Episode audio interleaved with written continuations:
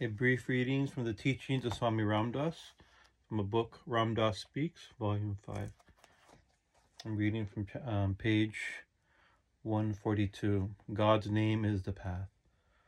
The easiest way to attain this beatific vision, Ramdas can tell you, is repetition of God's holy name.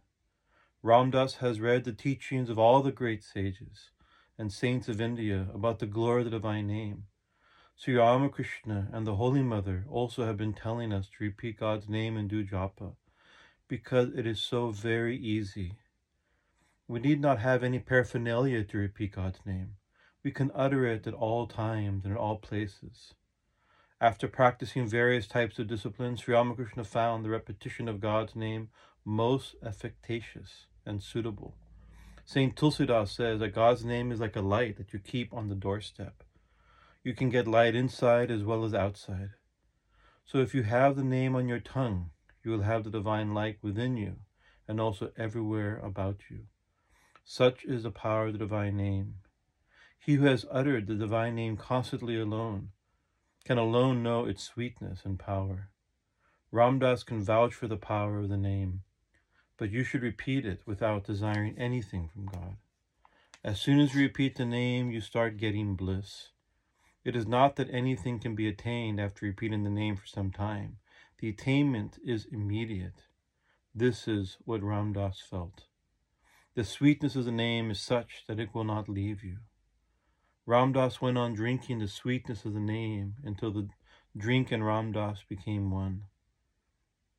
After that, repetition automatically stopped and he was filled with ecstasy, which has remained with him ever since without any effort.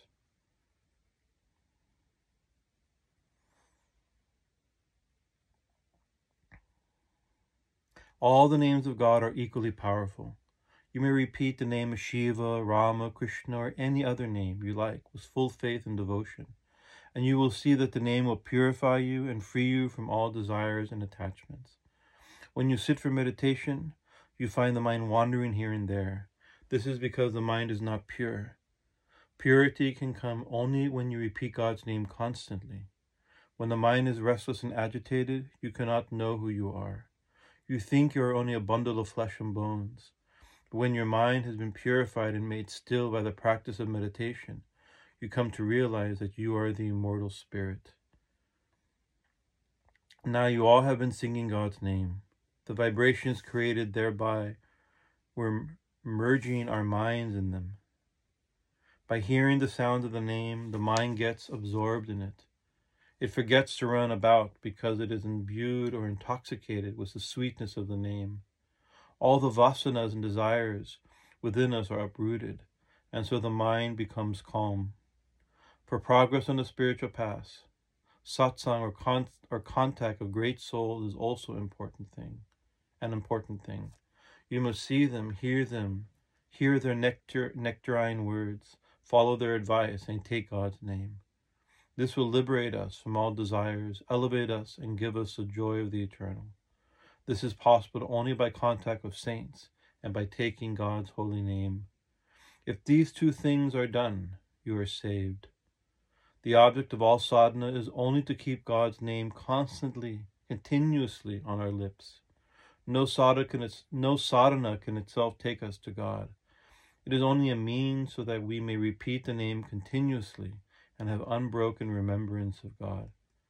When remembrance leaves us, the ego sense takes hold of us and the mind becomes restless.